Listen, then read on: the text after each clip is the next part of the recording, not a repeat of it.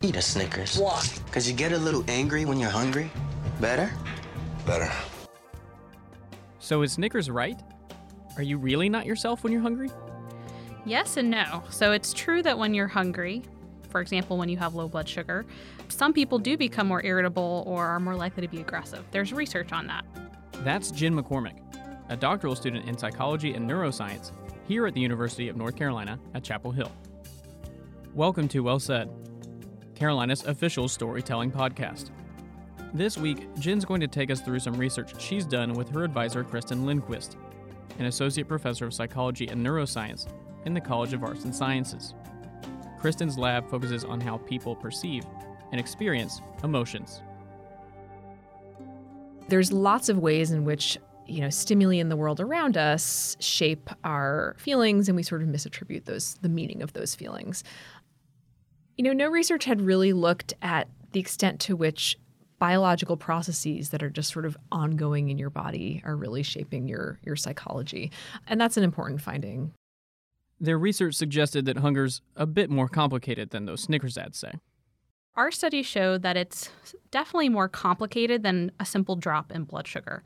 So we actually looked at the psychology behind feeling hangry in particular, the types of situations that people are in, the context they're in, as well as their self awareness and how those might come together to help transform people feeling hungry into feeling hangry.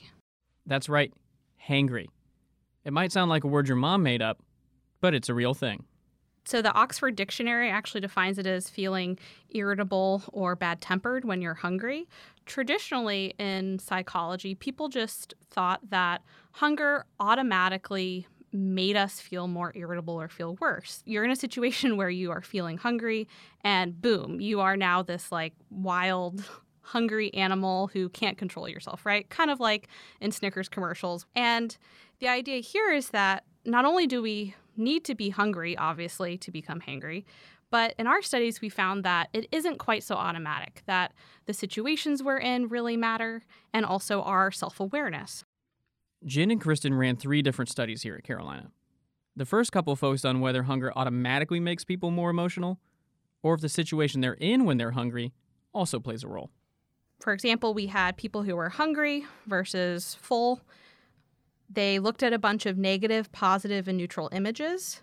And each of these images was followed by a Chinese letter or pictograph. And of course, none of these participants were Chinese speakers or learners. They don't know the meaning of what those Chinese pictographs mean. And we tell them, hey, we're going to show you a bunch of emotional pictures. You should ignore them as much as you can and just focus on your gut feelings about what the pictographs mean. Do the pictographs mean something good or something bad? Then what we looked at was their ratings. So, did they think that, you know, this pictograph actually meant something bad? We found that hungry people only rated images more negatively when they had seen the negative emotional pictures first, but not when they had seen the positive or the neutral pictures first. And so that suggests that hunger really only seems to activate, it only really seems to bias people's perceptions of ambiguous stimuli, of things that are happening around them in a negative context. If you're looking at, you know, a cute kitty cat and you're hungry, that's not going to just automatically make you feel more irritable or or angry. So we did one first, actually, and then thought, you know, there's uh, some things that we would like to clarify, some additional hypotheses to rule out. And so we ran uh, two additional experiments to address those concerns. In their next set of studies, Jenn and Kristen had participants come into the lab.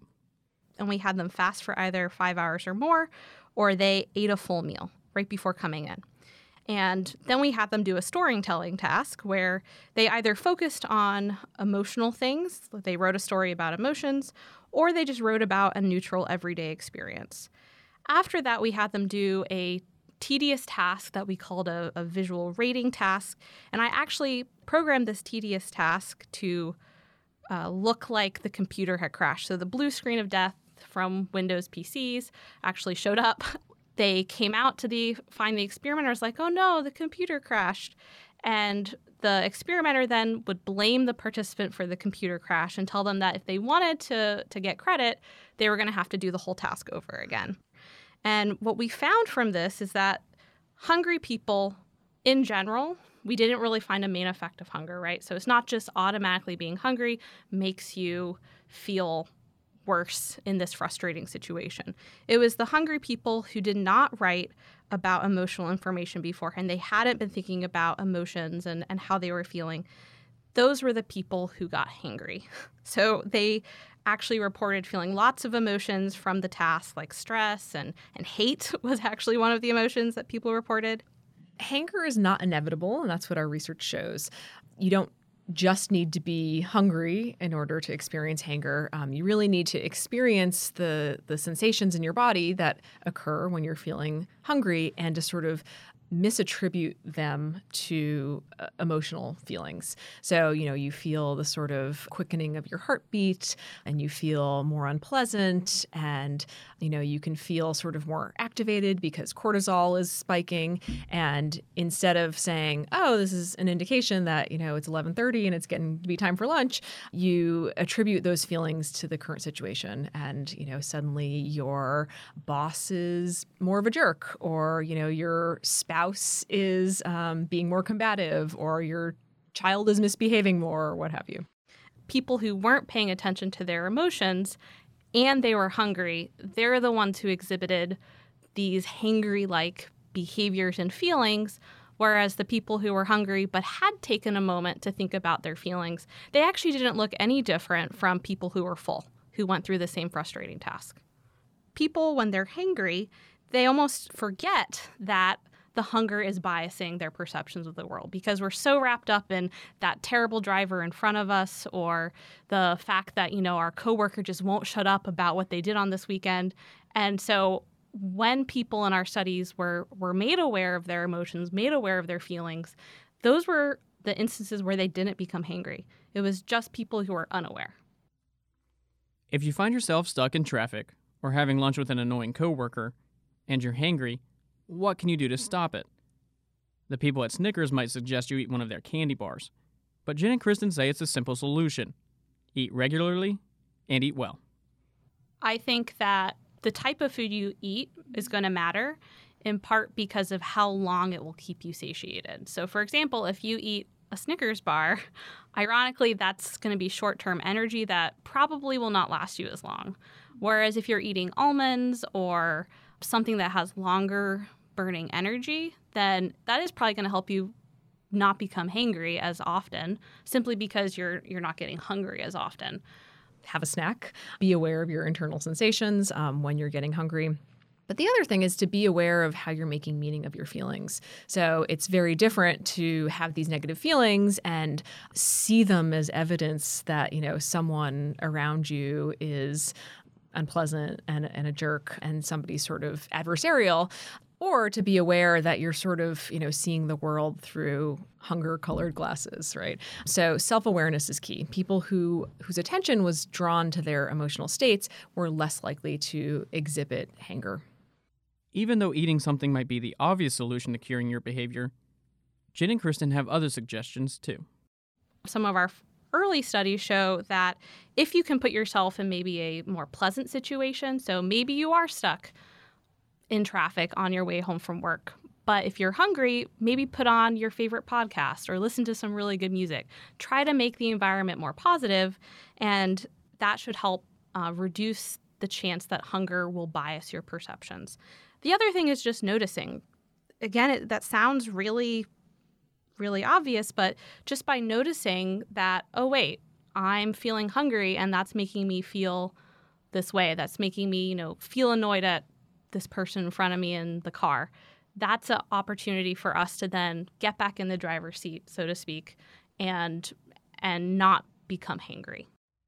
Although those conclusions may seem obvious, this research looked at hanger in a totally new way. So previously, researchers have looked at how hunger makes people more aggressive. They focused on behaviors. However, people have not in psychology or even in biology really looked at the, the, the emotional, the psychological aspect of how hunger impacts these types of behaviors? Like, what is the mediator? What is the mechanism? And so, first of all, it's really cool that we see that, yeah, people's actual emotions are changed, are impacted by this, by feeling hungry. However, there's a nuance that our studies also show. So it's not just that hunger, like I said, is automatically making people hangry, it's that context matters and that your awareness in the moment matters. And so that adds a, a more complicated picture, which opens up all sorts of new cool directions for future research. You know, there's increasingly work on sort of the mind body connection. Um, and in common sense terms, we sort of assume that the processes going on in our body really have nothing to do with the, the contents of our mind. And we know from lots of research that that's just not the case. These findings suggest that actually maintaining your physical health is important for your mental health, for one. Whatever that future research might be, Jenn and Kristen will be focused on how people's bodies impact their moods and perceptions of the world around them, which is something that's pretty personal to these researchers. I've actually had low blood sugar for a lot of my life. And so hunger has always been something, being aware of my hunger, being aware of my low blood sugar and how that makes me act is kind of a personal interest as well. We joke that research is me search. And so it it was just very fascinating to me that hunger could have such a palpable effect on people, but trying to understand what we can do, how we can think about the the psychological components of that in understanding our our emotions and in understanding our behaviors.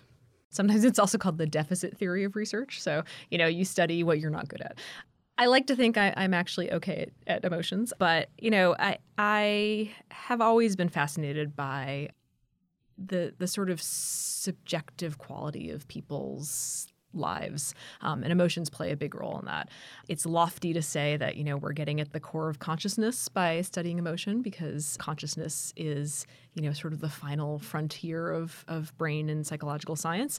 But certainly you know we're scratching the surface of you know how does the brain create all of the sort of beautiful variability in our our mental lives. And it'll definitely involve collaboration.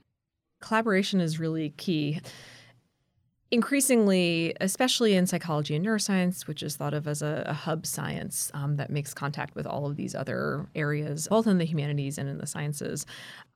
No single faculty member knows everything about a topic or knows all of the methods that are necessary. In my lab, we use everything from, you know, computational linguistics on down to human brain imaging and it's hard to be a, an expert at all of the the depth that's required for all of those different methods. So i collaborate a lot with people across the university as well as across the world really. I'm consistently blown away by how amazing our faculty are and the the friendship they have with each other. You don't always see that at other psych and neuroscience departments the friendships I've made, the the way that people talk about ideas, uh, there really is a collaborative spirit here, and that is precious and rare. It really is because often in science it can be competitive, people can feel very territorial, but the best way, in my opinion, to move forward with science is through that collaboration. And so I've been able to, you know, walk down the hall and talk to another faculty member about my ideas that's helped me get a lot of mentorship and a lot of training experience that I wouldn't have gotten any other way. Ever feeling hangry? Want to learn more about how to treat it? Check out a video at unc.live slash hanger. You can find Well Said wherever you get your podcasts. We hope you'll subscribe to the show and leave us a review. And share your thoughts and story ideas with us on Twitter at UNC or shoot us an email at wellsaid at unc.edu. Thanks for listening to this episode of Well Said. See you next week.